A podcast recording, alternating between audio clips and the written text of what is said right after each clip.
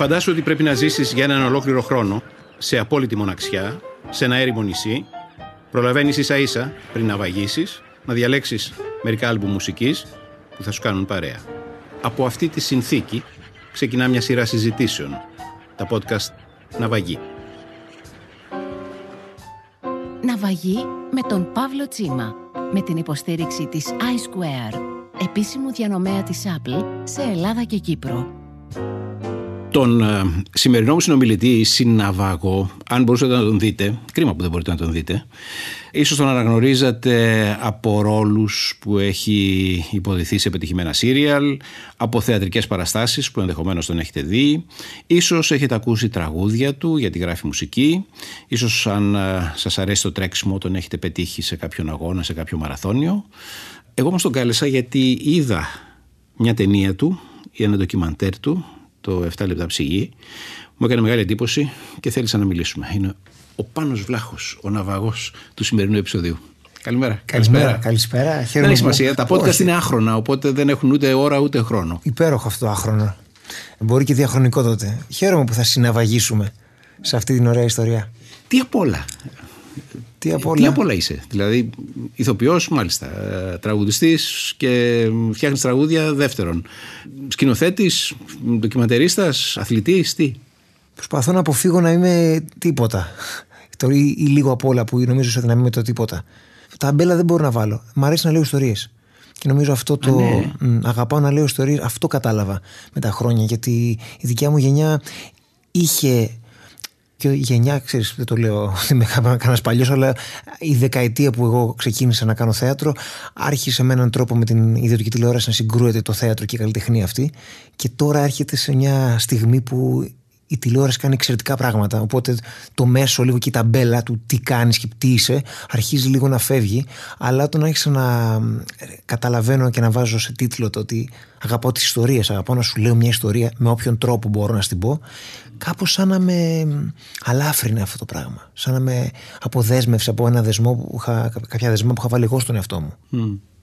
Άρα είτε κάνεις κάτι στο σανί του θεάτρου είτε κάνεις κάτι στο γύρισμα ναι. μια σειρά στην τηλεόραση είτε κάνεις ένα δικό σου ντοκιμαντέρ στην πραγματικότητα αυτό που εσύ νιώθεις ότι κάνεις είναι να λες μια ιστορία Ακριβώς η διαφορά του να λες τη δική σου ιστορία και να είσαι εσύ ο καπετάνιος αυτού του πλοίου ε, είναι κάτι καινούριο για μένα. Δηλαδή ξεκίνησε ενδεχομένως από τα τραγούδια μου, γιατί έλεγα τις δικές μου ιστορίες πολύ προσωπικές, με δικιά μου μουσική και νομίζω είναι μια μεγάλη ε, απελευθέρωση δικιά μου. Γιατί πίσω από το ρόλο κρύβομαι και κρύβομαι και με πολύ ωραίο τρόπο. Γιατί συνήθως εγώ έκανα ρόλους που είναι διαφορετικοί από το φυσικό μου. Αυτό τουλάχιστον μου λέγανε στη, στη σχολή. Οπότε όταν άρχισα να λέω, να ξεγυμνώνομαι λέγοντας τι μου συμβαίνει πραγματικά τραγουδώντας, άρχισα να κάπως να κρύβομαι πίσω από την κιθάρα μου ενδεχομένως. Mm. Οι ιστορίες που, η ιστορία δηλαδή που είπα ως ας το πούμε εντός εισαγωγικών πρώτο εμφανιζόμενο σκηνοθέτης με ντοκιμαντέρ αυτό, υπόθηκε ακριβώς με τον τρόπο με το θεατρικό τρόπο που εγώ προσπαθώ να μεταδώσω τη μουσική μου στο στούντιο. Δηλαδή, μιλάω με θεατρικούς όρους. Με αυτούς τους όρους γνωρίζω να, να συνομιλώ. Και ακριβώς μια ιστορία, είπα, θα μπορούσε να είναι ένα one man show η ταινία που είδατε. Θα μπορούσε να τη διηγηθώ εγώ παίζοντας τους ρόλους αυτούς. Απλά ήταν τόσο υπέροχο το υλικό που έβρισκα, που προτίμησα να το κάνω ντοκιμαντέρ. Και μου έδωσε πολύ μεγάλη όθηση στην ε, φαντασία μου σαν δημιουργός γενικά και σαν καλλιτέχνης και σαν ηθοποιός. Αλήθεια, το λέω αυτό ειλικρινά γιατί βούτυξα πολύ βαθιά σε αυτή την ιστορία της ταυτότητας. Έχουμε να βαγίσει, είμαστε σε ένα έρημο νησί. Δεν έχουμε τι να κάνουμε. Έχουμε μόνο να, να ακούμε μουσική και να λέμε ιστορίες. Θα πρέπει να πεις μια ιστορία μέσα από τις μουσικές που διάλεξες να πάρεις μαζί σου. Οπότε για πώς αρχίζουμε. Τι θα ήταν το πρώτο άλμπουμ που θα ήθελες οπωσδήποτε να έχεις μαζί σου αν ήσουν σε ένα τόπο που μπορούσες να ακούσεις μόνο 10 πράγματα, όχι άλλο. Και θα πρέπει να προκύπτει μια ιστορία από αυτό. Μπορεί και να προκύπτει, αλλά μπορεί να την ε, καταλάβουμε εμείς χωρίς να την έχεις καταλαβήσει. Θα σας έλεγα κάτι από τον Παπάζογλου. Το χαράτσι του Παπάζογλου θα παίρνα. Και ναι. κάτι που να έχει δυνατό ελληνικό στοιχείο ναι. για να μου θυμίσει λίγο την αρχή της δημιουργίας για μένα τουλάχιστον. Γιατί όταν ξεκίνησα να παίζω θέατρο ήταν με αφορμή την ε, παράσταση Οι Κοινικοί Ξανάρχονται του Νίκου Καλογερόπουλου, ο οποίος είναι ένας πολυσχηδής καλλιτέχνης, τραγουδοποιός, μουσικός, σκηνοθέτης. Και όταν με πήρε να κάνουμε αυτή την. Ε, σπούδαζα ναυτιλιακά τότε. και παράτησα τη δουλειά μου την Τετάρτη και την άλλη Τετάρτη έφυγα περιοδία. Και βρέθηκα στον Άρδα ε, να μαζεύω σκηνικά, να παίζω μπαγλαμά και μικρούς ρόλους και ήταν η πρώτη φορά που ήμασταν ένα τεράστιο φεστιβάλ που γινόταν κάτι πολύ περίεργο. Στο φεστιβάλ εκεί του Άρδα είχε τότε διαφορετικές σκηνές. Mm-hmm. Τότε που ο κόσμος πήγαινε σε φεστιβάλ και συνοστιζότανε. Εκείνα τα παλιά χρόνια, πριν ευαγήσουμε. Και σε μία σκηνή πεζόταν μία άλλη παράσταση. Εμείς παίζαμε την παράστασή μας και είχε ένα φεστιβάλ hip hop στα 400 μέτρα. Mm-hmm. Η παράσταση ήταν σχεδόν αδύνατο να γίνει. Όμως, εμείς, επειδή δεν είναι μουσικοθεατρική παράσταση και είχε το στοιχείο του ρεμπέτικου πάρα πολύ έντονο, εμείς παίζαμε για ζέσταμα. Και στο ζέσταμα παίζαμε παπάζογλου, παίζαμε τέτοια πράγματα. Και ακουγόταν ένα διονυσιακό, περίεργο πράγμα. Μπορεί να ήταν και φρικιαστικό εκείνη τη στιγμή, αλλά εμένα μου έχει μείνει κάτι στη μνήμη μου κάτι, σαν κάτι πάρα πολύ ενδιαφέρον. Ο hip hop ήχος από απόσταση που στα αλήθεια άκουγες μόνο την πότα. Mm. Και με μεγάλη καθυστέρηση, delay το τι έλεγε ο καλλιτέχνης, και από πολύ κοντά να παίζουμε το χαράτσι του Παπάζογλου. Ήταν η, η δεύτερη ή τρίτη παράσταση που είχα παίξει ποτέ. Ήταν μια κυρία μαυροφορεμένη, η οποία το άκουγε αυτό, μια γιαγιά πάνω στις κερκίδες.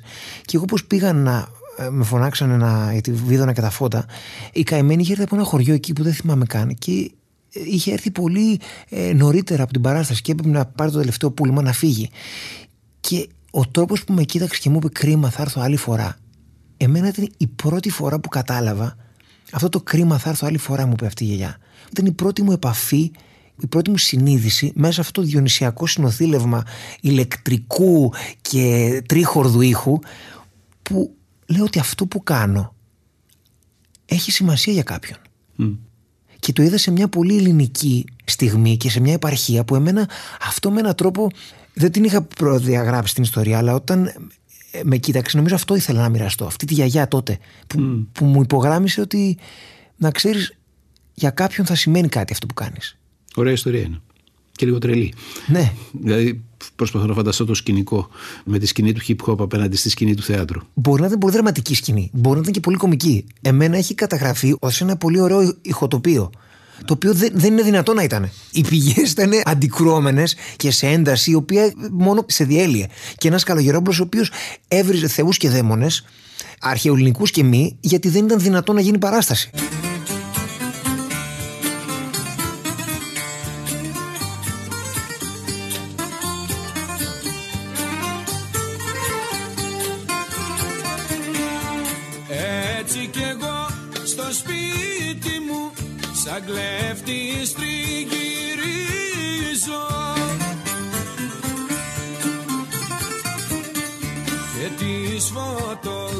Φωτογραφίες σου τις βλέπω και δακρύζω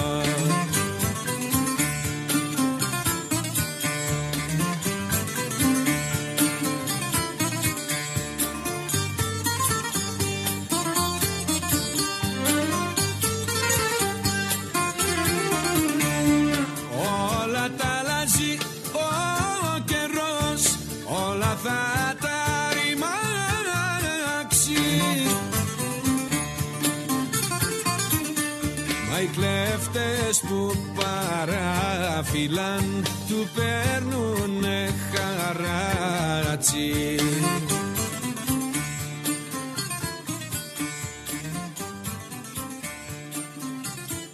Ας το πάρουμε από την αρχή. Γιατί σε προόριζε η ζωή, δηλαδή μου είπες σπούδαζες ναυτιλιακά και κάποια στιγμή βρέθηκε στο θέατρο από τη μια μέρα στην άλλη, από τη μια εβδομάδα στην άλλη. Γιατί σε προόριζε, αισθάνεσαι η ζωή, δηλαδή, μάλλον γιατί προοριζόσουν, γιατί προόριζες τον εαυτό σου; Αυτή τώρα είναι ωραία ερώτηση γιατί πρέπει να την αντιστρέψω. Ότι μπορεί να μην ακουστεί φιλοσοφικό, αλλά μπορεί να ακουστεί. Μας προορίζει η ζωή, εμείς επιλέγουμε ή κάποιος άλλος επιλέγει για μας. Δεν έχω απάντηση ακριβώς τι από τα δύο συμβαίνει. Στι συμπτώσεις συνήθως. Ναι, μετά είναι η συζήτηση στο αν τη συμπτώση τη ακολουθείς εσύ και γίνεσαι αυτό που θέλεις ή αν έχεις μέσα σου κάτι εγγεγραμμένο στο DNA σου που δεν μπορείς να γίνεις κάτι άλλο. Ο Γιάννης Αντιτοκούμπο δεν μπορεί να γίνει κάτι. Δεν γινόταν να γίνει κάτι άλλο. Από το DNA του, θα λέγαμε. Mm-hmm. Ο Άλκης Αλκαίος δεν ήταν δυνατό να μην γράψει.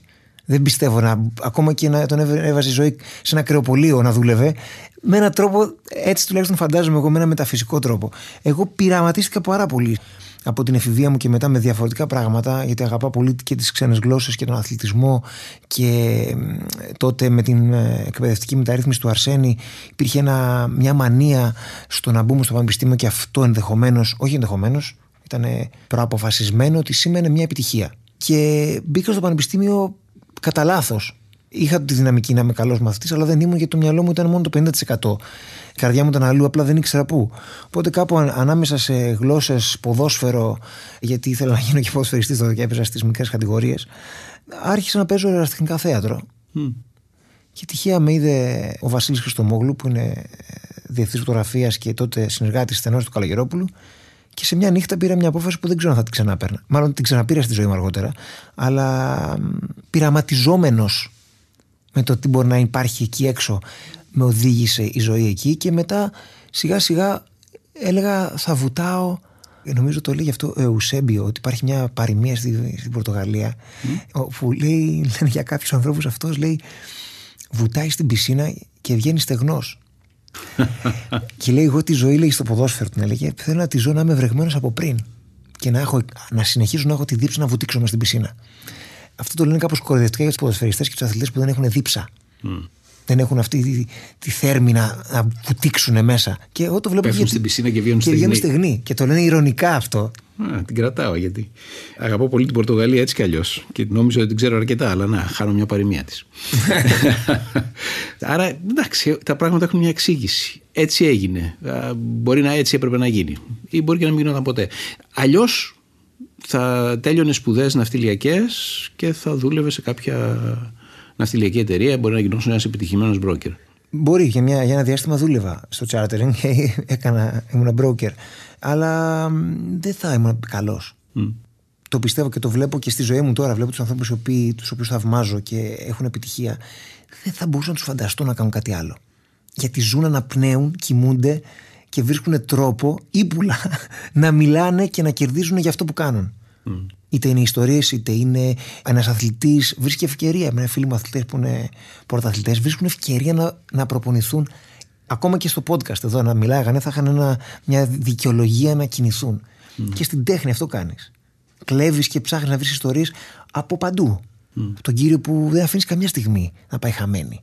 Και αυτό είναι το γοητευτικό, ότι πια γίνεται όλη σου η ζωή ένα παιχνίδι η συνομιλία με τον κύριο, ο, ο κορονοϊός, η αλλαγή κυβέρνησης, μια διαμάχη, όλα με έναν τρόπο, τραγωδία ή κομμωδία. Κομμωδία ακόμα καλύτερα, γιατί mm. συνεχώς έχεις να βρεις το twist αυτό.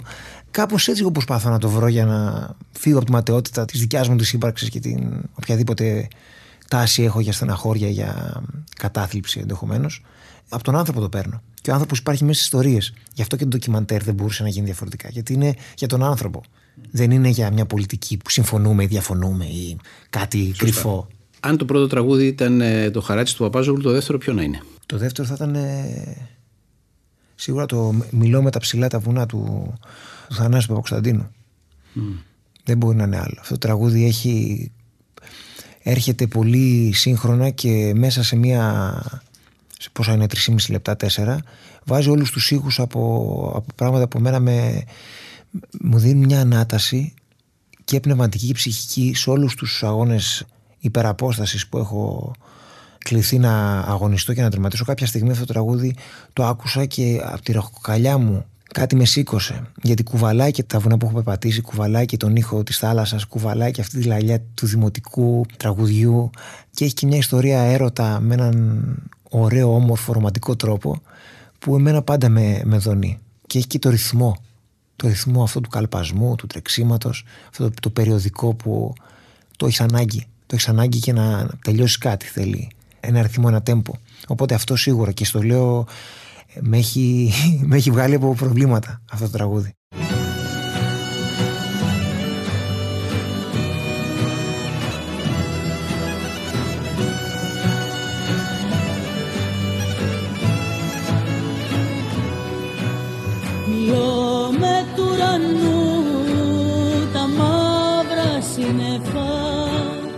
Τους μιλώ για σένα πως όταν περπατάς γλυκά όπου πατάς η στέρφαγη ανθίζει.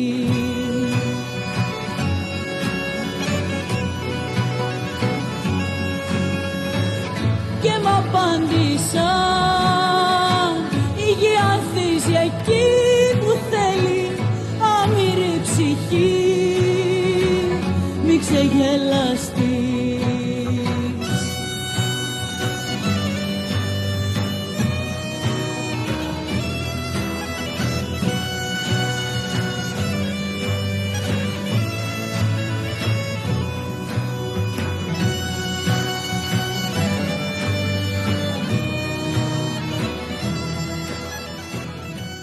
περνάει από το μυαλό ενός δρομέα μ- μεγάλων αποστάσεων, υπέρα αποστάσεων. Τι συμβαίνει μέσα στο μυαλό του; Θα σου πούνε οι περισσότεροι και εγώ στην αρχή ότι τα πάνε και τίποτα. Νομίζω το ότι ο στόχος ο δικός μου είναι να μην περνάει τίποτα. Είναι να καθαρίσει από σκέψει. Όποιος πάει σε, ένα, σε μια τέτοια διαδικασία να σκεφτεί κάτι πολύ συγκεκριμένο, το πιο πιθανό είναι ότι δεν θα μπορεί να. δεν θα βγάλει μπορεί την κάνει- απόσταση; Και αυτό και δεν θα μπορεί να κάνει focus. Είναι οξύμορο αυτό που λέω, γιατί λες δεν έχεις τίποτα άλλο να σκεφτείς και πρέπει να σκεφτείς ένα πράγμα. Γιατί δεν το τελείωσες σε έναν αγώνα 7 ωρών. Ο στόχος είναι να. Αυτό που λένε και οι οι μεγάλοι θηβετιανοί μοναχοί και όλοι οι άνθρωποι που προσπαθούν να φτάσουν σε κάτι μεγαλύτερο, είναι να αδειάσουν από σκέψεις. Να αδειάσουν, να, δει- να δουν την καθαρότητα αυτού του προβλήματος που έχουν ή της δικιάς τους της ύπαρξης.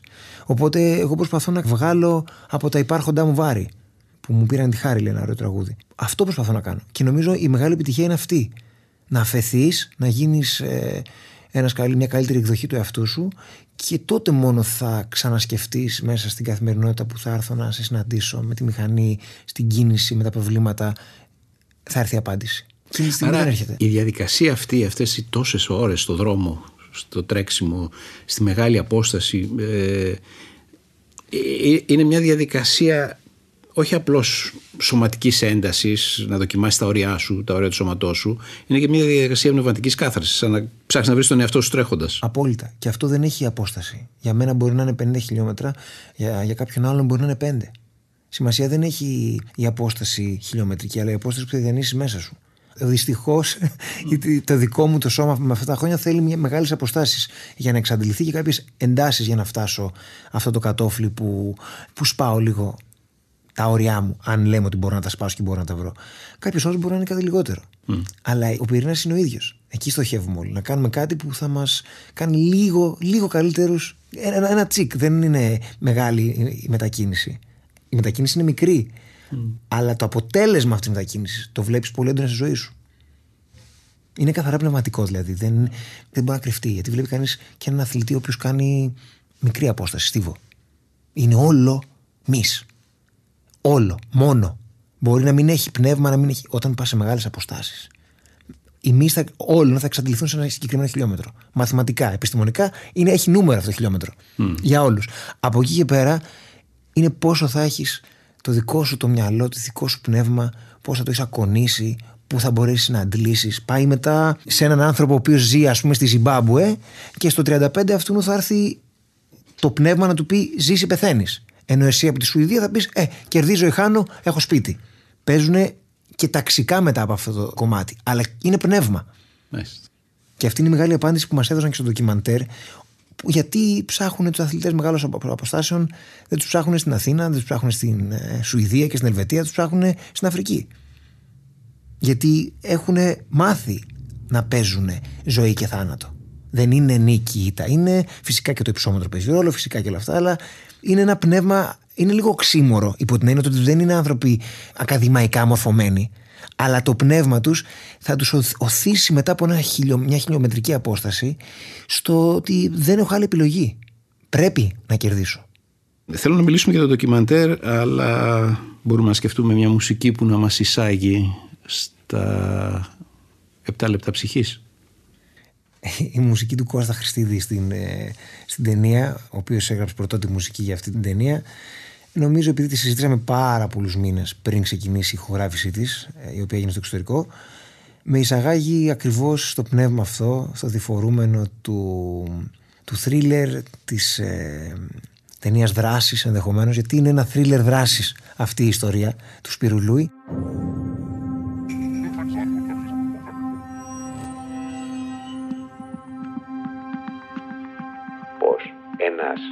Μη αθλητής έτρεξε δύο φορές μέσα σε πέντε ημέρες μαραθώνιο δρόμο και την δεύτερη φορά έφερε 20 λεπτά μικρότερο χρόνο.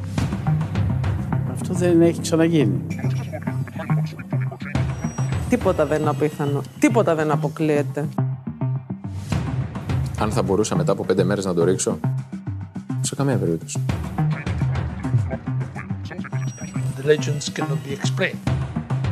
Δεν σφυμίζεται το Ολυμπιακό ιδεώδες, δεν σφυμίζεται το άθλημα. Τέτοιου είδους χρόνοι εκείνη την εποχή, τέτοιο τέμπο δεν νομίζω ότι έγινε. Θεωρώ ότι έγινε αυτό που, που γνωρίζουν όλοι και δεν λένε.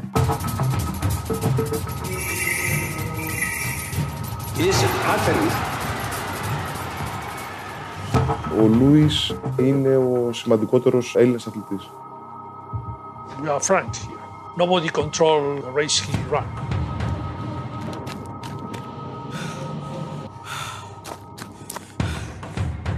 Ο Λούις τερμάτισε. Το ερώτημα είναι πώς τερμάτισε. Πώς έφτασε. Τι έκανε. Πώς ξεκίνησε λοιπόν αυτό το ντοκιματέρ; Πες μου την ιστορία αυτού του ντοκιματέρ που το είδα και μου άρεσε πάρα πολύ.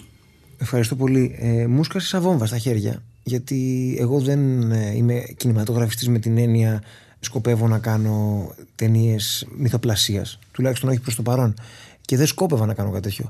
Αλλά γράφω και θέλω να λέω ιστορίες και μέσα σε αυτή την ιστορία άρχισα να γράφω ένα σενάριο για, την, για μια ομάδα παιδιών στην ημιπαρανομία, στο πούμε έτσι, την εποχή του 1896, υπό την σκέπη των Ολυμπιακών Αγώνων.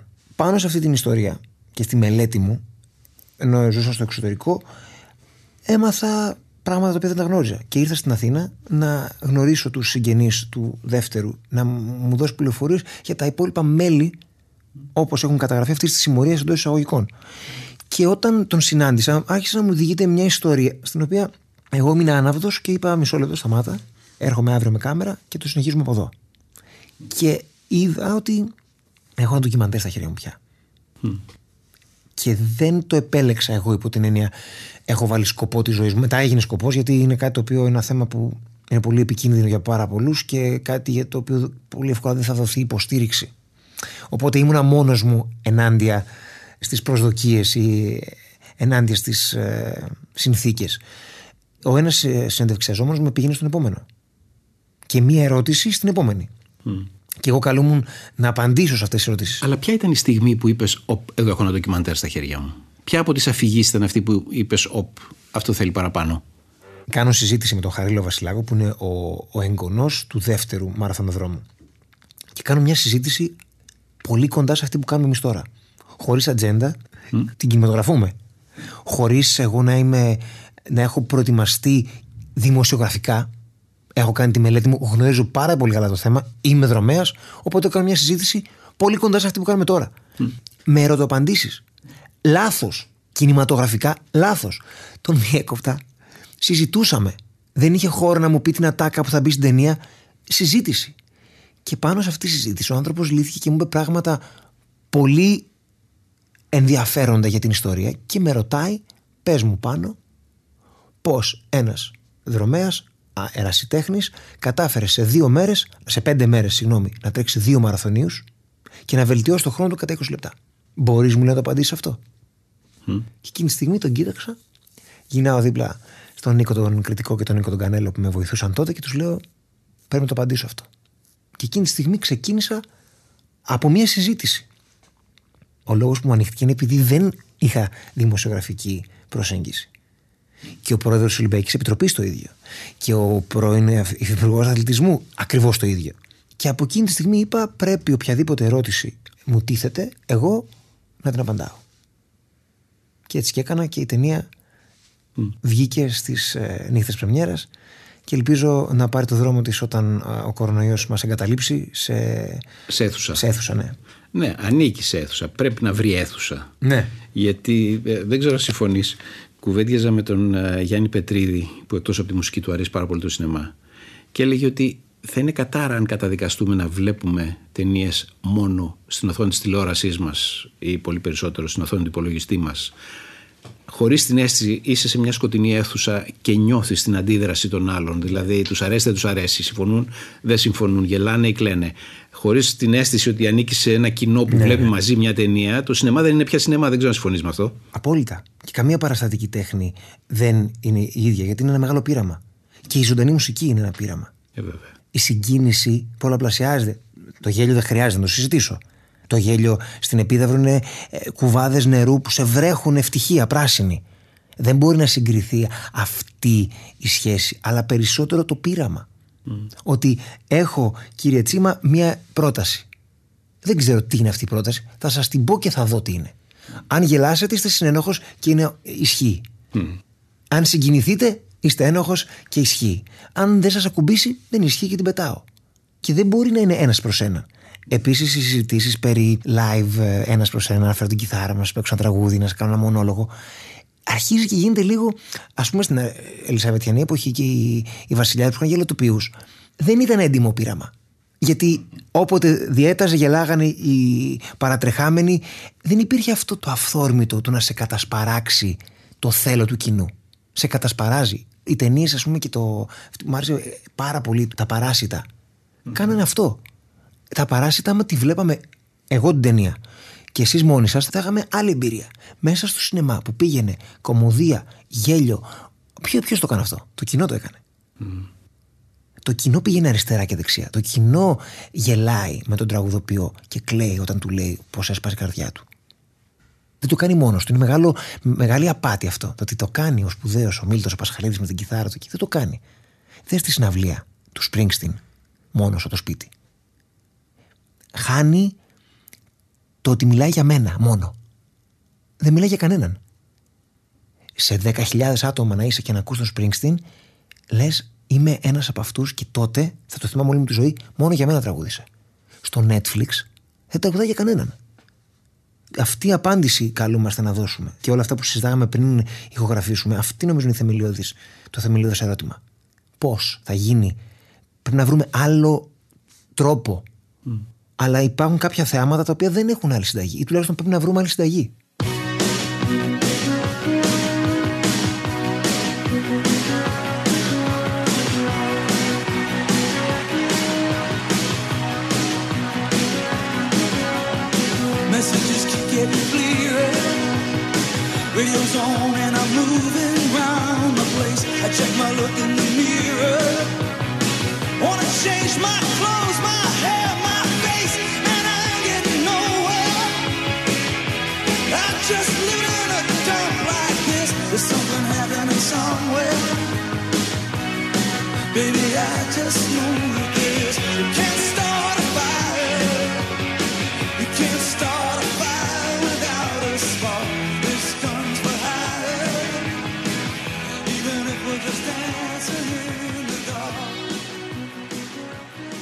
Θέλω να, να, να μοιραστώ κάτι.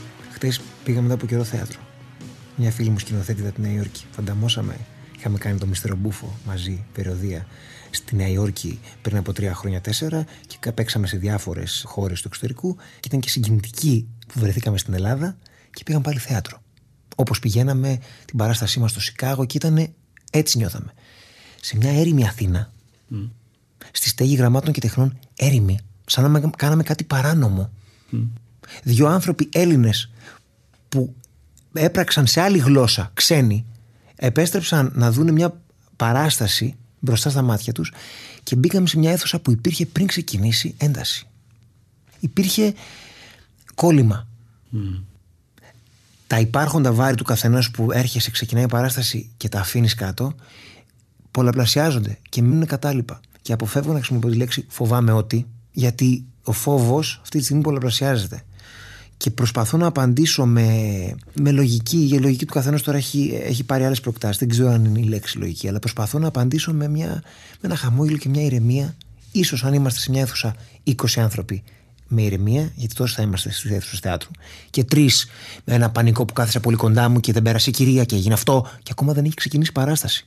Ίσως να το κατασπαράξουμε με μια ευγένεια. Ένας άλλος πιο απεσιόδοξος φίλος μου θα έλεγε ότι αυτοί οι δύο θα πλημμυρίσουν με φόβο όλους τους υπόλοιπους και εσύ θα χαθείς μέσα σε αυτόν τον κικαιώνα του φόβου. Προσπαθώ και εγώ πάρα πολύ να κρατήσω αυτή την, τη στάση. Δεν ξέρω αν θα τα καταφέρω. Mm. Αλλά μου άρεσε πολύ αυτή η περιγραφή του πώς όταν μπαίνεις στην αίθουσα, σβήνουν τα φώτα και ξαφνικά ξεχνάς ποιος είσαι, γιατί είσαι απλώς ένας θεατής που θέλει που μετέχει σε μια παράσταση. Ε, αν μπορείς να το κάνεις πια όταν στο μυαλό σου είναι ποιος είναι πίσω μου, μήπως είναι πολύ κοντά, η μάσκα μου τη φοράω σωστά, δεν τη φοράω. Ακριβώς. Και δεν γίνεται και στο σπίτι. Mm. Δεν γίνεται. Όχι, στο σπίτι δεν γίνεται. Δεν γίνεται γιατί δεν σε πλημμυρίζει το ποτάμι στο σπίτι. Πατάς πόζο, χτυπάει το τηλέφωνο, βαριέσαι, παίρνεις το κινητό και έχεις διπλή οθόνη γιατί μετά από τα 10 δευτερόλεπτα πια το κεφάλι μας έχει προγραμματιστεί να θέλει κάτι καινούριο σαν πληροφορία. Εκεί θα πας με τον τρόπο που διηγείται την ιστορία ο Ταρκόφσκι, ο ποιος θα πας να δει την ταινία, ο, ο Χ, ο Ψιολάνθιμος. Με το δικό του τον τρόπο. Με το δικό του το τέμπο και το ρυθμό. Και στο τέλος θα πάρεις αυτό που είναι να πάρεις. Δεν έχεις εσύ επιλογή. Ενώ στο σπίτι έχεις το τέμπο του αλλού.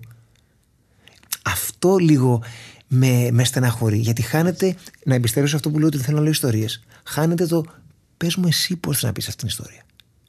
Και μόνο με έναν τρόπο υπάρχει, ένας τρόπος υπάρχει να την πεις. Με αυτό το τέμπο. Ενώ στην τηλεόραση, στο σπίτι, όχι εγώ. Θα το φέρω στα μέτρα μου. Mm. Και μάλλον θα το μειώσω. Πολύ ενδιαφέρουσα παρατήρηση είναι αυτή. Και προηγουμένως που μιλούσες για αυτή τη φοβερή ταινία, την Κορεάτικη τα Παράσιτα, συνειδητοποιώ ότι έχω χάσει γιατί εγώ την έχω δει στην τηλεόραση. Δεν, δεν πρόλαβα να πάω να τη δω στο σινεμά. Άρα δεν το έχω δει σωστά. Όταν ξανανοίξουν κινηματογράφοι, πρέπει να βρω μια ευκαιρία να το δω μαζί με άλλους. Επίσης, ε... συγγνώμη που σας διego, δεν έχει πολύ ενδιαφέρον όταν. Εγώ λέω έτσι πως φαίνονται καλοί φίλοι. Σου λένε πήγαινε δες αυτό και δεν σου λένε τίποτα άλλο. Τίποτα. Όχι, πρέπει να το δεις γιατί αυτό καταστρέφει. Και σου λένε πήγαινε απλά δέστο. Και του λες, τι δώρο μου κάνει. Για άκου αυτό το τραγούδι. Χωρίς ε, κανένα προανεφερθέν συμβάνει ή τίποτα. Mm. Έτσι απλά.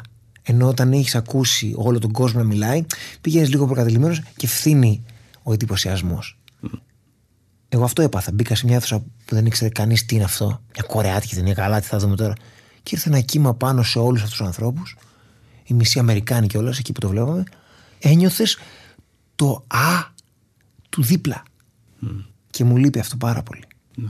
Μου λείπει ο άνθρωπος πάρα πολύ. Αν συζητούσα, ποιο είναι το μυστικό λοιπόν που αποκάλυψες ψάχνοντας; Πώς θα το περιέγραφες εσύ, χωρίς να προδώσουμε την ταινία σε εκείνους που ενδεχομένως θα έχουν την ευκαιρία να τη δουν; Εγώ προσωπικά, αν κατάφερα κάτι στον εαυτό μου, είναι να αλλάξω, που είναι πολύ μεγάλο προτέρημα νομίζω σε έναν άνθρωπο. Δεν το έχω εγώ εύκολα και προσπαθώ με πολύ μεγάλο κόπο να γίνω ευέλικτο στην αλλαγή. Και αν κατάφερα κάτι για τους άλλους στην ταινία, είναι να αφήσω, να δημιουργήσω ένα χώρο που ο καθένας θα αντικατοπτρίσει την, ε, το όραμά του και την αισθητική του. Γιατί είναι μια ιστορία που με τον τρόπο που την είπα αφήνει περιθώρια να την ε, εκλάβεις όπως θέλεις. Mm. Και έτσι αντικατοπτρίζεις εσύ αυτό που σε δονεί περισσότερο. Mm. Και υπάρχουν πολλές ιστορίες τέτοιου τύπου που με ενδιαφέρουν και αφήνουν ανοιχτό καθρέφτη για να δείξει ποιος είναι ο Παύλος Τσίμας μέσα από αυτό. Γιατί πώς θα σου πω αυτήν την ιστορία, τι κατάλαβες, κάπως έτσι. Όχι ποιος βγήκε ή ποιος δεν βγήκε πρώτος. Αν έκλεψε ή δεν έκλεψε. Είναι εσύ. Με αυτά τα δεδομένα. Που σου τα είπα όλα, δεν έκρυψα τίποτα. Το θέμα της ταινίας είναι ο πρώτος μαραθώνιος των σύγχρονων Ολυμπιακών Αγώνων, ο μαραθώνιος της Αθήνας 1896. Και η αμφιλεγόμενη νίκη του Σπύρου Λούι, Ναι. τον πρώτο μαραθώνιο που έγινε ποτέ. Τον πρώτο Ολυμπιακό μαραθώνιο που έγινε ποτέ. Μου υποσχέθηκε ότι στο τέλος αυτής τη αφήγηση θα μου πεις ένα τραγούδι. Θα διαλέξεις ένα τραγούδι. Ναι. Το μάνα μου Ελλάς. Από το ρεμπέτικο.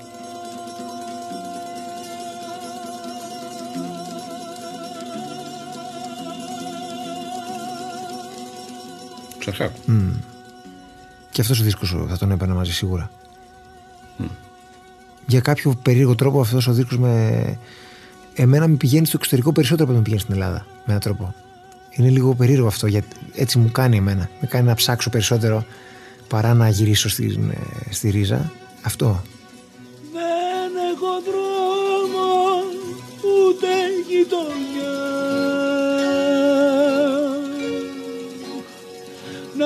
περπατήσω μια πρωτομαγιά.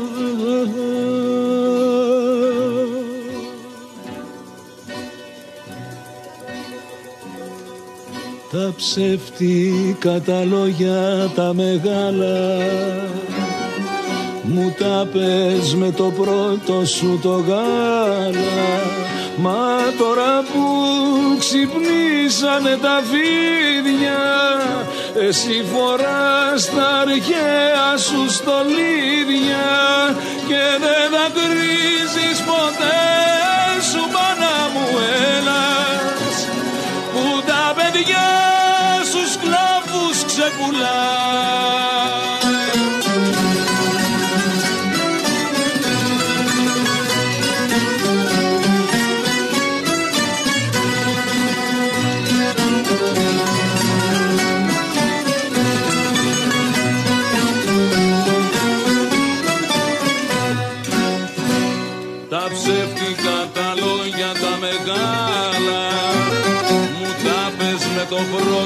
το γάλα. Μα τώρα που η φωτιά φουτώνει πάλι Εσύ κοιτάς τα αρχαία σου τα κάλλη Και στις αρένες του κόσμου μάνα μου έλας. Το ίδιο ψέμα πάντα κουβαλάς. Όλοι οι ήχοι που έχουμε ακούσει ως τώρα είναι ήχοι ελληνικοί. Είναι και, Ναι. δηλαδή, όχι απλώς στίχοι ελληνικοί, ήχοι ελληνικοί. Ε, ένοχος. Δηλώνω ένοχος. Αγαπάω και ξένους τραγουδοποιούς και ξένες ε, πάρα πολύ τους Ισπανόφωνους και τους Πορτογάλους, Βραζιλιάνικη μουσική την αγαπώ πολύ αλλά δεν τον είδε μέσα μου. Ό,τι γλώσσα και να μιλάω, ο τρόπος με τον οποίο αντιλαμβάνομαι το στίχο και πόσα πράγματα ε, γίνεται μια έκρηξη μέσα στο κεφάλι μου και για τα νοήματα που δεν μπορώ, είμαι ένοχος. Το, το δηλώνω, καταδικάστε με, φταίει και το βουνό, Φταίει. Νομίζω δεν, δεν του ταιριάζει η house. Δεν του ταιριάζει η, Σίγουρα ηλε- η όχι. ηλέκτρο. Δεν του ταιριάζει. Ή τουλάχιστον δεν ταιριάζει στη δικιά μου φαντασία, έτσι όπως το πλέκω. Επίσης έχω μεγαλώσει και κοντά σε ένα χωριό στην ορεινή Φωκίδα που οι ιστορίες με τα λιαράκια και όλες αυτές τους μύθους που, και τις νύμφες του Δία που τριγυρνάγανε εκεί πέρα με πάει πιο πολύ σε αυτό εμένα. Ποια είναι η σχέση με το βουνό, Γιατί το βουνό γυρίζει και ξαναγυρίζει ε, Ναι. στην κουβέντα. Είναι η σχέση και του ανθρώπου που έχει ζήσει στο βουνό και του ανθρώπου που τρέχει στο βουνό, που Ναι. α- αγωνίζεται, κάνει αθλητισμό στο βουνό. Είναι ένα φοβερό πράγμα ότι στη ζωή λέμε ανέβηκες πάνω, κατέβηκες. Ανηφόρα μεγάλη, κατηφόρα. Και στο βουνό υπάρχει κάτι περίεργο. Η ανάβαση έχει πολύ μικρή ταχύτητα και πολύ μεγάλη ένταση. Η κατάβαση έχει το ακριβώς αντίθετο. Έχει πάρα πολύ μεγάλη ταχύτητα και μικρή ένταση γιατί είσαι ξεκούραστος. Στη ζωή όταν λέμε ότι ανέβηκες μεγάλη ανηφόρα δυσκολεύτηκες. Στο βουνό όμως όταν ανεβαίνεις μεγάλη ανηφόρα κέρδισες κάτι πραγματικά, το, το, το ένιωσες στα πόδια σου.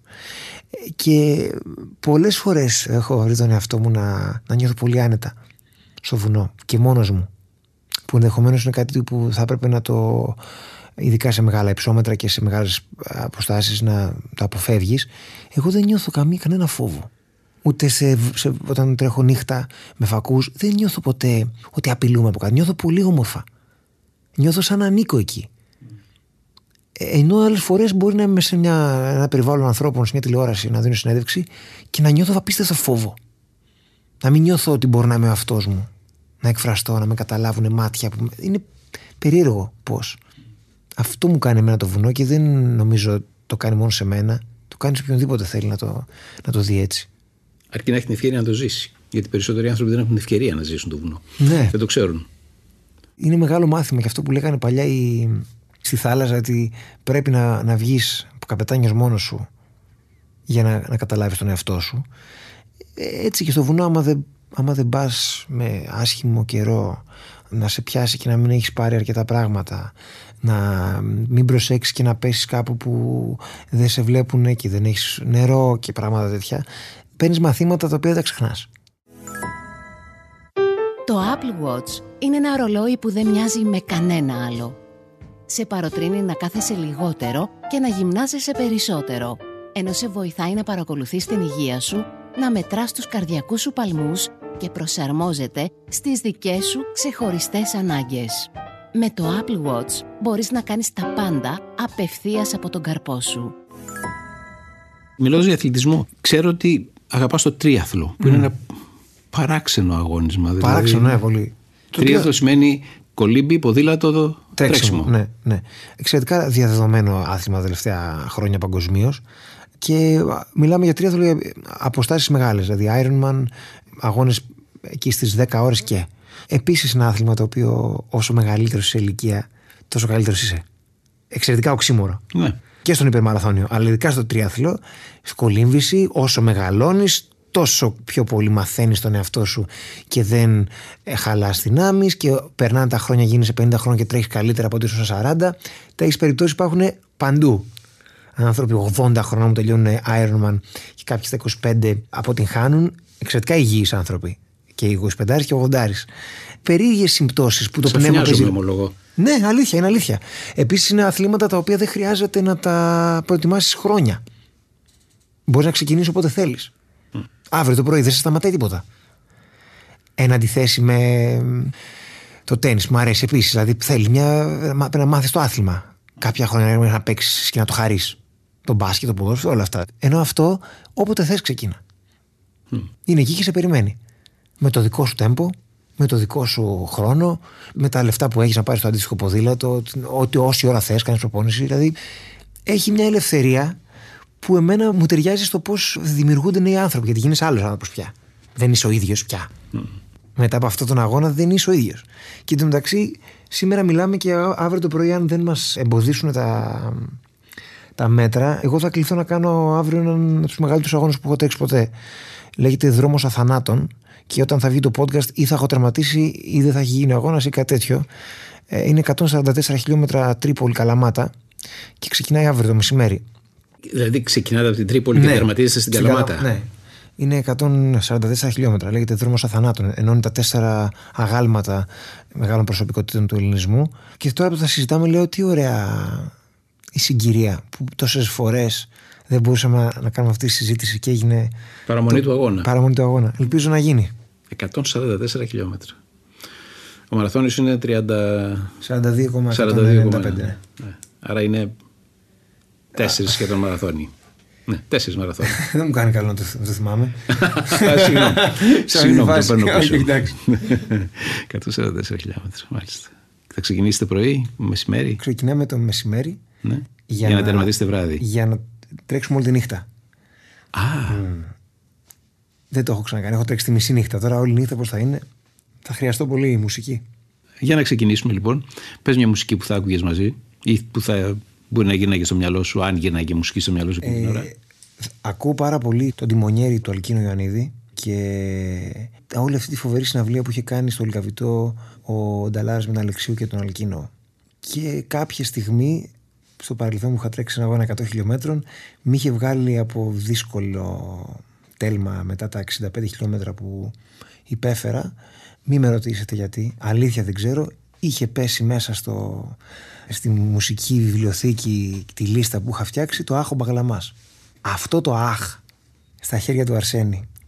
Και εσύ με στη βροχή να με κοιτάς σαν ξένη. Δεν ξέρω τι μου έκανε εκεί πάτησα κάτι κλάματα. Σε έβρεχε θυμάμαι στο Αλεποχώρι έβρεχε με κοιτάγανε εκεί οι κυρίες και λέγανε τι κάνεις εσύ εδώ; Ήταν η ώρα 6 και τέρα το πρωί. Που να κατά τι να, αν κάνουμε γύρισμα ρωτάγανε αν είναι ψέματα, αν έχω χαθεί που δεν μπορούσα να συνομιλήσω; Άκουγα το άχο μπαγλαμάς και πήγαινα και σκεφτόμουν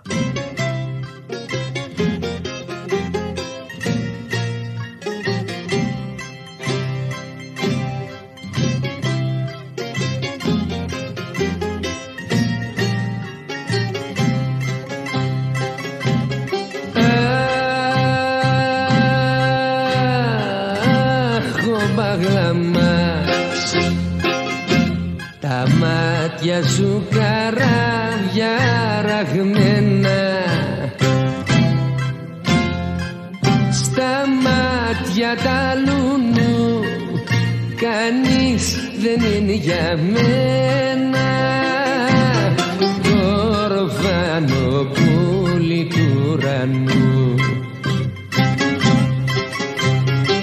Στα μάτια τα δεν είναι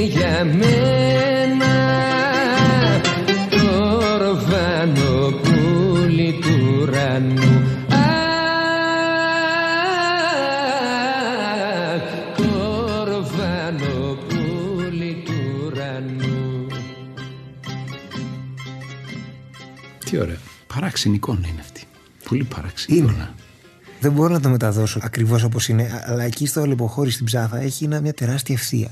Η οποία είχε πάρα πολύ άσχημο καιρό και ήταν λίγο βούλγαρης, ταινία του Βούλγαρη μου θύμιζε. Ή τουλάχιστον έχει αποτυπωθεί έτσι στο κεφάλι μου, αλλά δεν ήταν καλός ο καιρός. Και δύο κυρίες από το πουθενά, οι οποίες είχαν βγει εκείνο την, εκείνη την Κυριακή το πρωί να πάνε να ψωνίσουν. Και δεν μπορούσαν να καταλάβουν γιατί εγώ τους είπα αν έχετε νερό. Κάπου εδώ κοντά, ας πούμε. Λογικό είναι. Ναι. Αλλά έσωσε την παρτίδα ο Μπαγλαμά. ναι. Υπέροχα. Αλλά πρέπει να τα ακούσουμε τώρα αυτά, γιατί όλα πρέπει να τα ακούσουμε. Ξεκινάμε από τον Μπαγλαμά για να ακούσουμε μετά τον Αλκίνο. Ποιο του Αλκίνου, Ο Τιμονιέρης. Τιμονιάρης, ε; Αγαπάω πάρα πολύ τον τρόπο που γράφει. Πάρα πολύ. Και τον τρόπο που μιλάει και σκέφτεται. Και ειδικά αυτό το τραγούδι είναι απάντηση στην ε, σύγχρονη Ελλάδα και απάντηση και σε μένα προσωπικά για το αν θες πολλά, αν ζητάς πολλά, πώς θα ζητάς, τι κάνεις.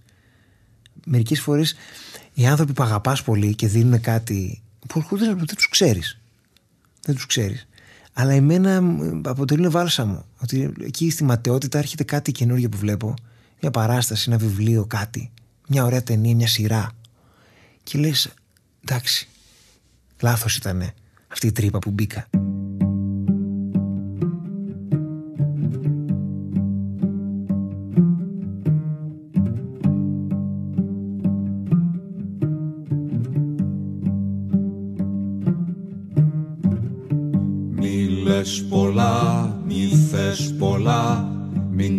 Μην κάνεις το δικό σου. Μην πας ψηλά, μη θες πολλά. Μείνε στο μερτικό σου. Μείνε στο μαύρο σου κενό. Στην κρίζα σου την πόλη. Μην έχεις μνήμη, μη ρωτάς. Κάνε όπως κάνουν όλοι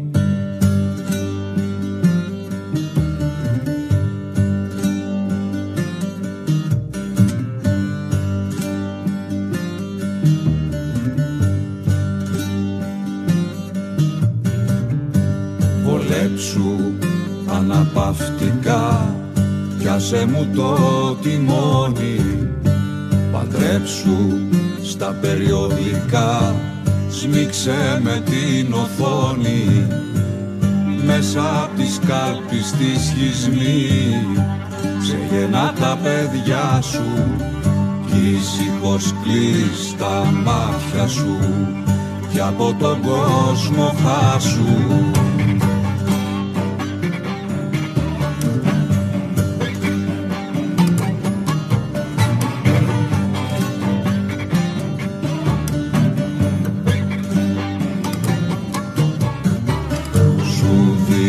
Σάββατο να βγεις Στη νύχτα του άλλου κόσμου. Μια Κυριακή να βαρεθείς Κι αύριο ξανά δικός μου. Ζήτα μου αν θέλεις τα νικά Στεγή, τροφή κι αμάξι. Δική μου η γη που σε γεννά Η γη που θα σε θάψει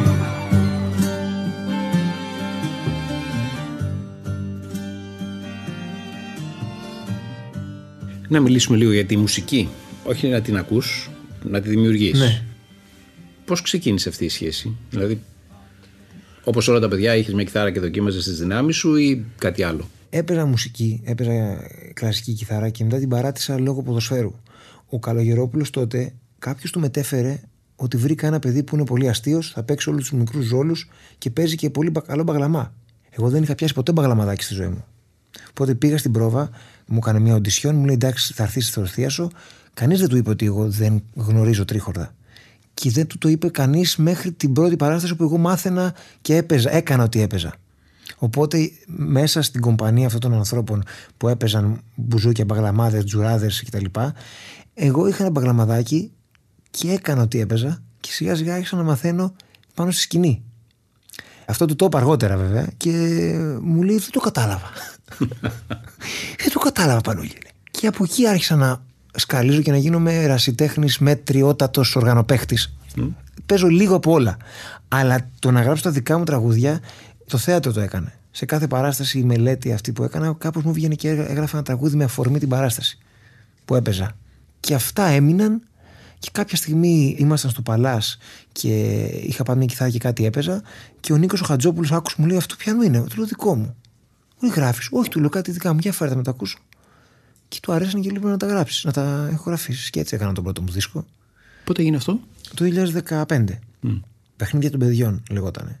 Μετά ήρθε το μετά και τώρα ο νέος δίσκος που θα βγει τον επόμενο μήνα που είναι ένας δίσκος ιστορίες που μου συνέβησαν τα χρόνια που πέρασαν ε, χωρίς κάλυμα και έχω, ξέρεις, με τη μουσική έχω ένα δεν έχω κόμπλεξ για το τι πρέπει και τι δεν πρέπει δεν με νοιάζει αν θα παιχτεί στο ραδιόφωνο δεν, με νοιάζει το πόσο εγώ το φαντάστηκα αυτή τη στιγμή.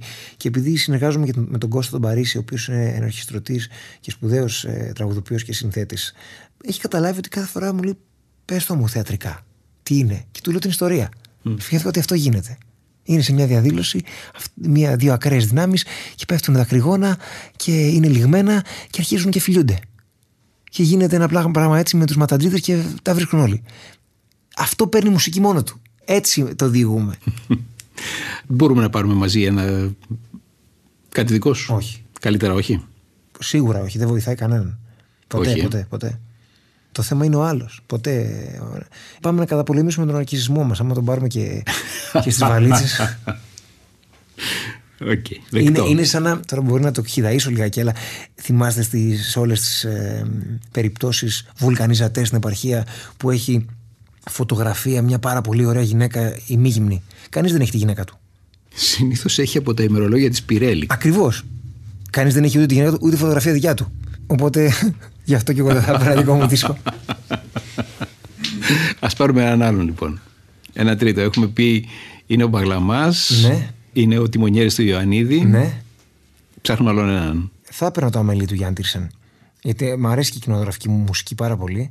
Θα έπαιρνα κάτι να χωρίς λόγο πια για να με, με κάνει ενδεχομένως να φανταστώ μια νέα, μια νέα πραγματικότητα γιατί αυτό κάνει η κινηματογραφική μουσική με έναν τρόπο σε, σε οθεί να φανταστείς ένα κόσμο που δεν υπάρχει ενώ οι λέξεις κάπως φωτογραφίζουν κάτι πολύ πιο ευθύβολα ενδεχομένως Η Αμελή ήταν μια ταινία πείραμα γιατί θα μπορούσε στη συνάντησή της με το κοινό, το κοινό να τη βρει γελία, να τη βρει μια ανόητη ιστορία. Απόλυτα. Ειδικά σήμερα θα ήταν κάτι παιδικό. Αλλά ο ρομαντισμός δεν χάνεται ποτέ. Και ακόμα και εγώ επιμένω σε αυτή τη μουσική, αυτό το ακορντεόν που ακούγεται, γιατί χτυπάει μια χορδή η οποία με, ένα, με έναν περίεργο τρόπο μένει σταθερή. Ενώ πάρα πολλές ταινίες η ιστορία τους αρέσει, αλλά όλα τα υπόλοιπα είναι κάπως παλιά. Δεν, δεν τα καταλαβαίνεις σήμερα. Ο ρομαντισμός με έναν τρόπο όμως δεν χάνει, δεν θα χαθεί ποτέ αυτός ο τρόπος από μια ιστορία έρωτα. Αγάπης αληθινής.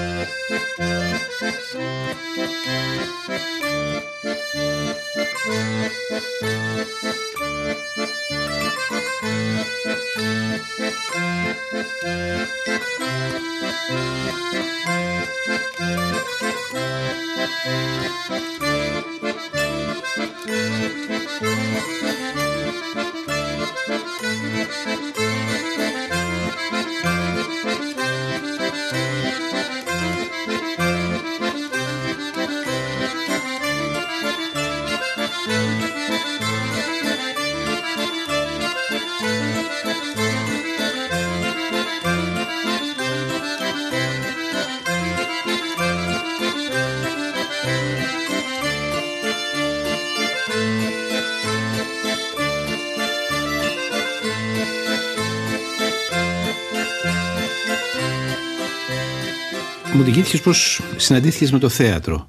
Με την τηλεόραση πώς συναντήθηκες; Με την τηλεόραση. Θυμάμαι ότι είχες εμφανίσει και σε κάποια σύριαλ στην αρχή, χωρίς να παίρνεις το μεγάλο ρόλο, μέχρι που κάποια στιγμή πήρες ένα ρόλο Ναι. πρωταγωνιστικό.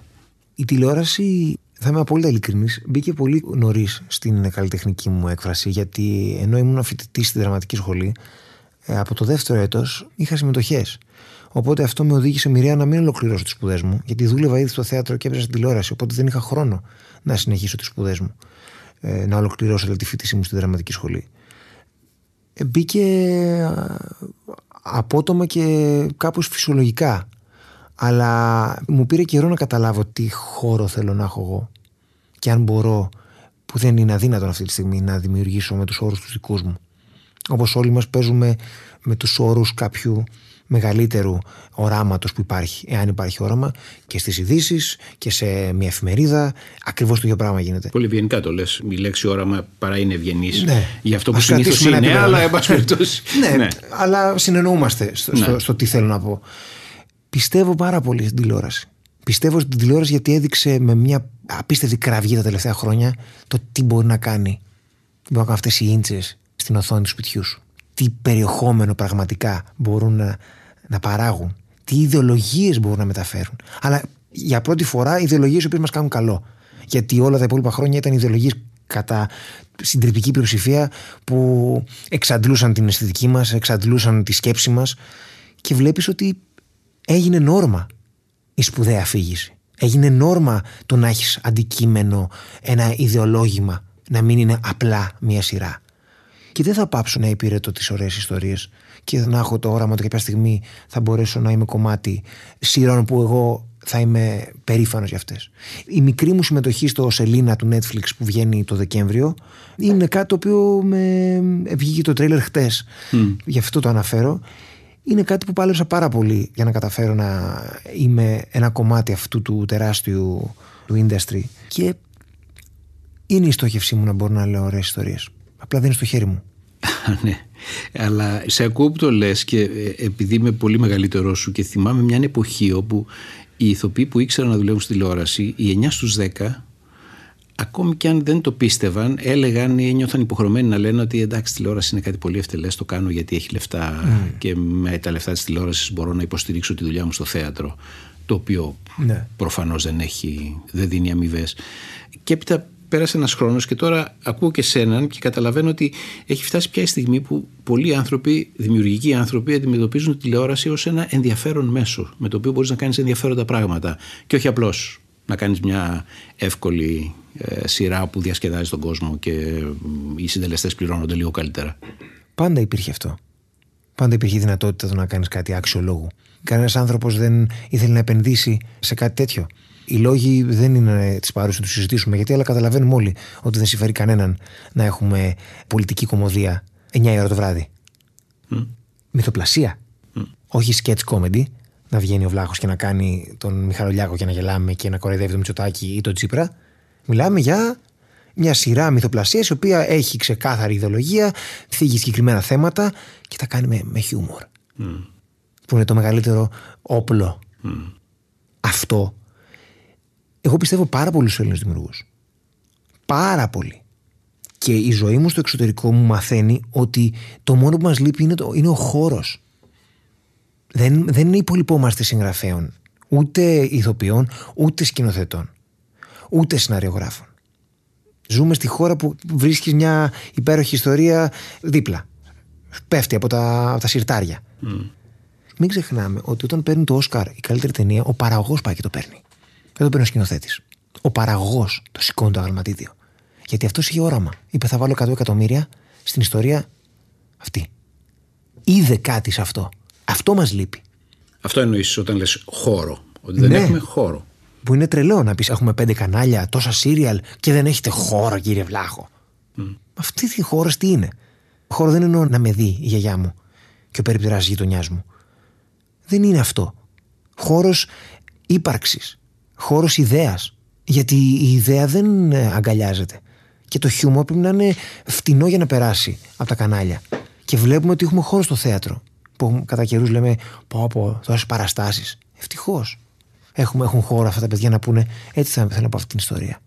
Το βρίσκεις ωραίο. Γιατί και εγώ το βρίσκω ωραίο. Το ότι Ναι. μερικοί λένε γιατί να μην, ας είχαμε λιγότερες παραστάσεις όπου να μ, συγκεντρωνόντουσαν περισσότεροι και να κάνανε μια πιο μεγάλη δουλειά. Αλλά αυτό το ότι μια παρέα νέων παιδιών με το που τελειώνουν τη δραματική μπορούν να φτιάξουν ένα θίασο, να βρουν έναν χώρο κάπου αποκεντρωμένα και να πούν την ιστορία τους με τον δικό τους τρόπο, εμένα μου φαίνεται ωραίο. Εγώ Κάνω λάθος. Ω- Ωραίο είναι η, η πιο ήπια λέξη που θα μπορούσα να, να χρησιμοποιήσω. Δεν είναι ωραίο, είναι αβάσταχτα επαναστατικό. Για να κάνουμε το μυστέρο μπούφο, ε, παρακαλέσαμε τέσσερις επιχειρηματίες να ανεβάσουμε την πρώτη μας παράσταση στο Presbyterian Church στη Νέα Υόρκη. Ένας τρελός που έλεγε ιστορίες για τη βίβλο του Ντάριο Φω και νομίζω ότι εγώ είμαι ο Ντάριο Φω. Η ευκαιρία που έχει ένας καλλιτέχνης στην Ελλάδα μας με τα χιλιάδες προβλήματα που έχει να πάει στο υπόγειο ενός προπατζίδικου να νοικιάσει το χώρο ενός γκαράζ και με δύο φίλους του να κάνουν άμλετ με δύο άτομα και να έρθουν δέκα άνθρωποι και να τους δούνε και να υπάρχει ένας πυρήνας δημιουργίας εκεί δημιουργεί κοινωνίες. Αυτό δημιουργεί τις κοινωνίες. Το να πρέπει στη Νέα Υόρκη και στο Λος Άντζελες που δεν υπάρχει θέατρο στη- στο Λος Άντζελες να δουλεύεις 10 μήνες σε μπαρ για να μαζέψεις κάποια χρήματα να τα πληρώσεις όλα στο χώρο για να παίξεις μια παράσταση που δεν θα ενδιαφέρει κανέναν γιατί δεν τους ενδιαφέρει αυτό που παρουσιάζεις δεν δημιουργεί συνείδηση δεν δημιουργεί αυτή την επαφή που έχει η κοινωνία μεταξύ και καταλαβαίνει τι γίνεται έχει μυρωδιά αυτό το πράγμα εγώ το θεωρώ σπουδαίο αυτό που έχουμε σπουδαίο και δυστυχώς έπρεπε να ζήσω στο εξωτερικό για να καταλάβω πόσο λάθος το σκεφτόμουν ενδεχομένως στο παρελθόν ως μέρος του Εθνικού Θεάτρου που ε, μπορεί να κοίταγα. Εντάξει, τώρα τι παίζουν, τώρα πάνε και παίζουν σε ένα υπόγειο τώρα, 10 άτομα. Εγώ είμαι στο Εθνικό, τώρα, τι να μου πούνε. Αυτά έχει παραστάσεις μεγάλες να κάνουμε. Περιοδία και αυτά. Έφαγα ωραία σφαλιάρα και το κατάλαβα. Έλα να διαλέξουμε ένα τραγούδι για να μου πεις την ιστορία της, του ταξιδιού σου στο εξωτερικό. Ένα τραγούδι. Ε, το La La Land θα έβαζα. Το City Ναι. of Stars, ναι. Μ' αρέσει πολύ αυτό το τραγούδι. Και η ταινία; Και η ταινία. Και η ταινία. Είναι λίγο τοπικιστική, αν είναι άδοχημος ο όρος. Ενώ ε, αφορά λίγο το Λος Άντζελες. Αλλά έχει εξαιρετικό ενδιαφέρον να τη δεις το ίδιο βράδυ και αμέσως μετά να δεις το The Disaster Artist του James Franco που δείχνει το La La Land inside out, μέσα έξω. Δηλαδή είναι η ωραιοποιημένη πλευρά του Λος Άντζελες, ένας έρωτας που ποτέ δεν έχει συμβεί και δεν θα συμβεί ποτέ και είναι ένα, ένα σύννεφο που το βλέπουμε και οκ, συγκινούμαστε ή όχι και μετά είναι το Disaster Artist, είναι μια ιστορία ωμής πραγματικότητας του τι σημαίνει το Λος Άντζελες και ένα ηθοποιός στο Λος Άντζελες και πώς περνάει και λες τι ωραία που μπορώ να τα δω και τα δύο. Ε, νομίζω αυτό έχει ενδιαφέρον. Εγώ, αν κάποιος δεν έχει δει το La La Land, θα του έλεγα να μην το δει αν δεν δει αμέσως μετά το The Disaster Artist με τον James Franco. Μια εξαιρετική ιστορία για αυτή. Τρία podcast θέλει αυτή η ιστορία του The Disaster Artist.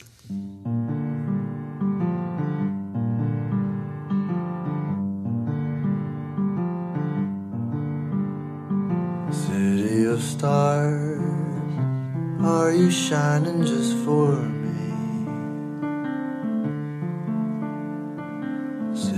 Of stars, there's so much that I can't see. Who knows? I felt it from the first embrace I shared with you.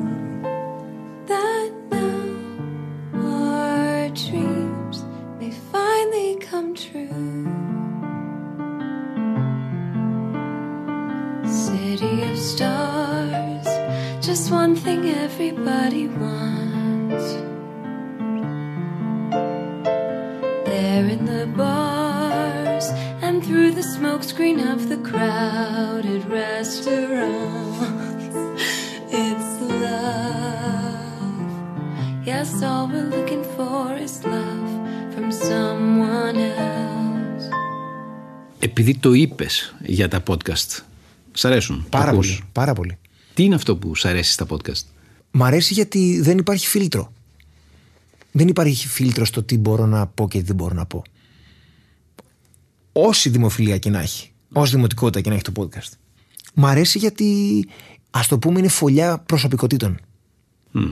Και υπάρχει μια σύνδεση ότι θα ακούσω την άποψή του. Όχι ως... Εγώ εκτιμώ τον τρόπο που μιλάτε. τον τρόπο που σκέφτεστε.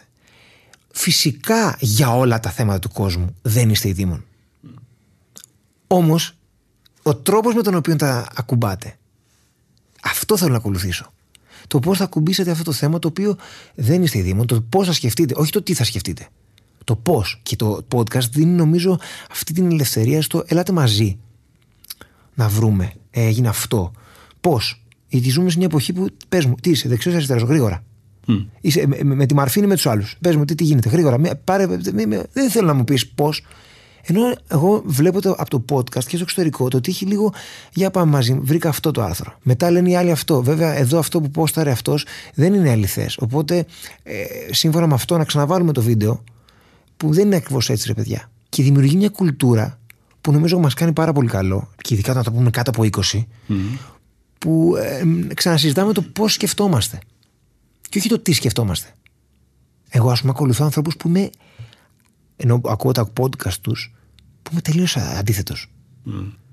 Trump supporters, ανθρώπους οι οποίοι πιστεύουν, είναι creationists, πιστεύουν ότι ε, κατά γράμμα ό,τι λέει η, η παλαιά διαθήκη, αλλά θέλω να καταλάβω. Τι να ακούω. Τους ανθρώπους που εκτιμώ, φυσικά τους ακούω, αλλά περισσότερα παίρνω από αυτούς. Αυτό που λες είναι πάρα πολύ σπουδαίο. Είναι το μεγάλο αντίδοτο σε αυτό που είναι νομίζω η μεγάλη αρρώστια της εποχής.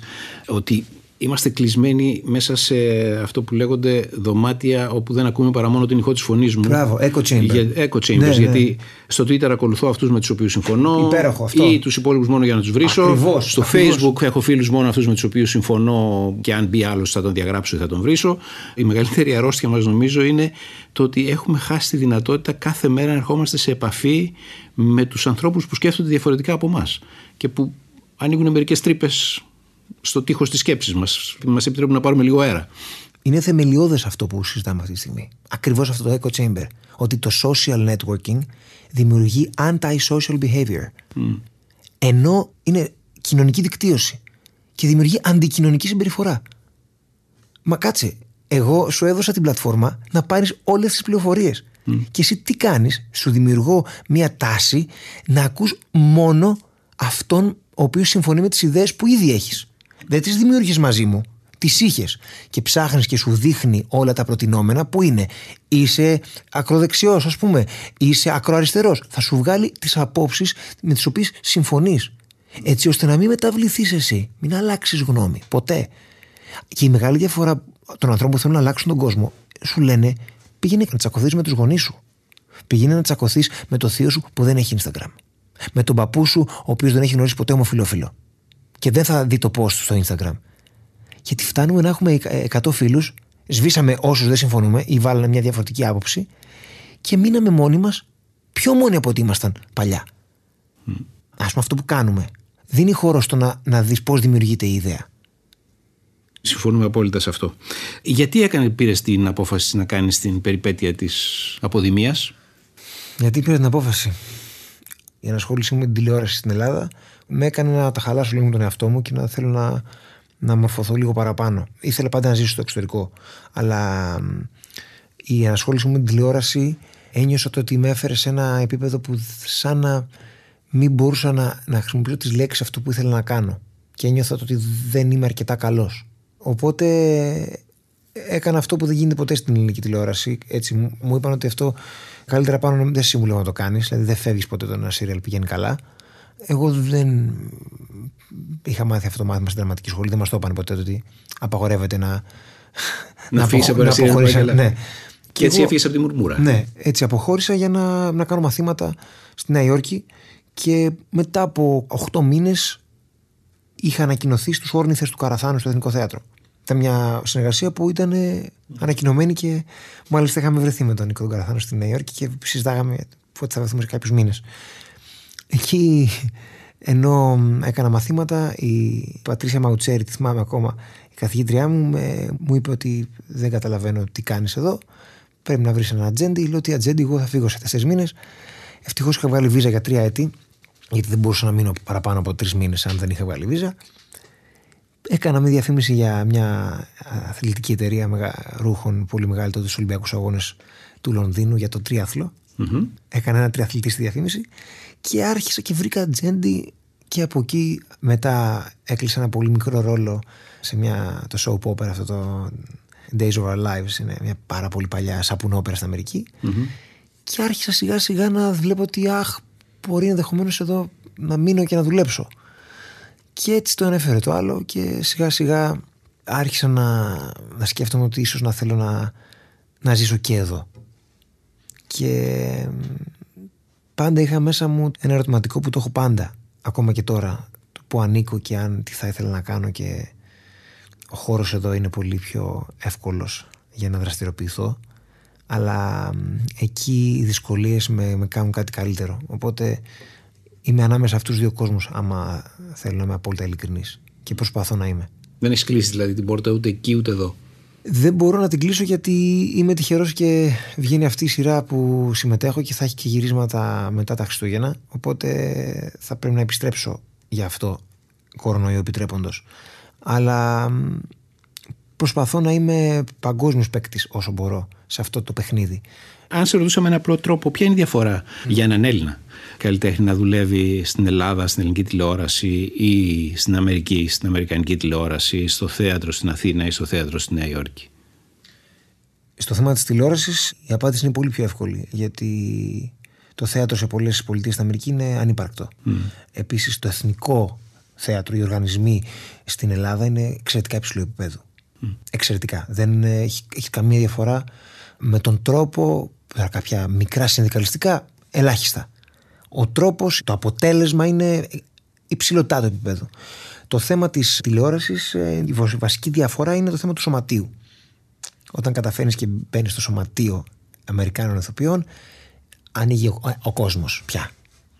Δεν μπορείς να είσαι στο σετ για κάποιες συγκεκριμένες ώρες, πρέπει να υπάρχουν συγκεκριμένα πράγματα, πρέπει να πληρώνεσαι μίνιμουμ χρήματα, δεν ασχολείσαι με τίποτα άλλο. Για να φτάσεις σε αυτό το επίπεδο πρέπει να καταφέρεις να, να κλείσεις τρεις δουλειές που να είναι σωματείου δουλειές, union jobs που τους λένε. Αν καταφέρεις και είσαι τυχερός και κλείσεις αυτές τις δουλειές και σε δεχτεί το σωματείο, εσύ Από εκεί τότε και πέρα. από εκεί πέρα βλέπεις τη μεγάλη διαφορά που έχει γιατί υπάρχουν και μικρές δουλειές στην Αμερική. Δεν είναι όλες Universal Studios και τε, μεγάλες ταινίες, είναι και μικρομεσαίες δουλειές.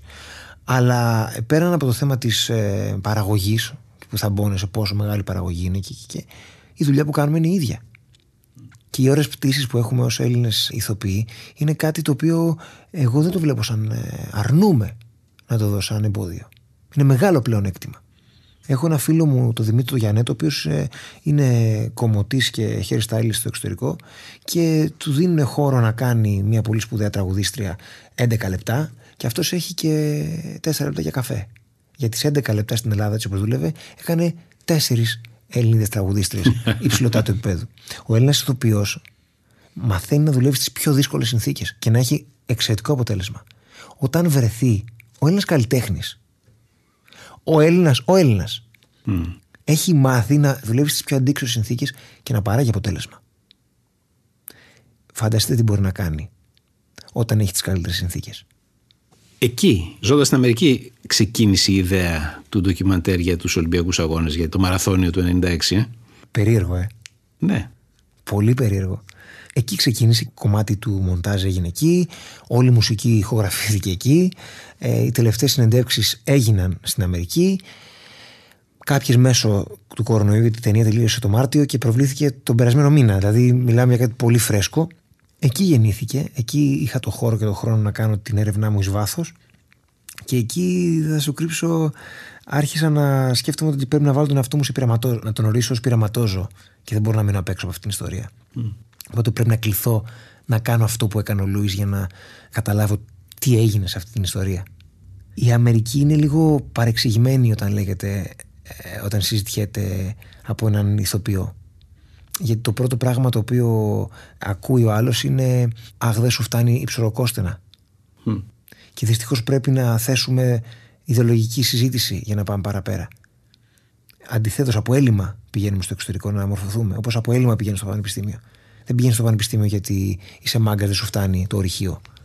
Από έλλειμμα ιδεολογικό πηγαίνεις να γίνεις κάτι καλύτερο από αυτό που είσαι.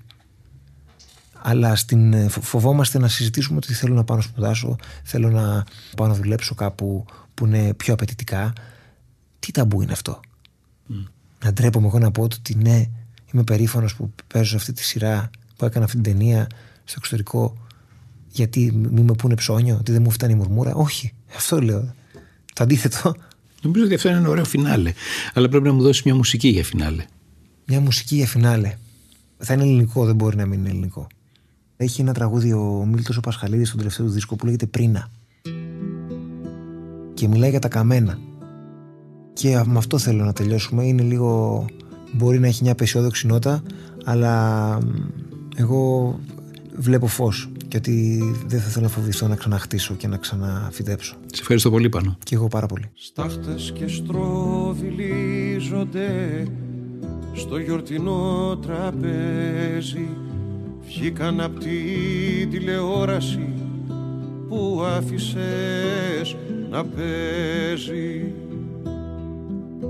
κι η πόλη με κανάκευε με χάδια πληρωμένα την ώρα που με φώναξες να δούμε τα καμένα.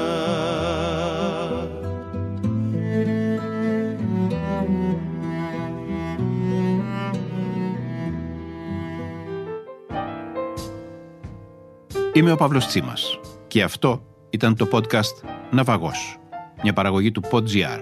Για να ακούσετε και άλλες ιστορίες ναυαγών, μπείτε στο pod.gr ή στο Spotify, στα Apple Podcasts, Google Play Music ή σε όποια εφαρμογή ακούτε μουσική ή podcast στο κινητό σας.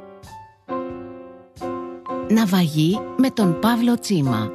Με την υποστήριξη της iSquare, επίσημου διανομέα της Apple σε Ελλάδα και Κύπρο που σε προκαλεί να βελτιώσεις την καθημερινότητά σου παρέα με το Apple Watch.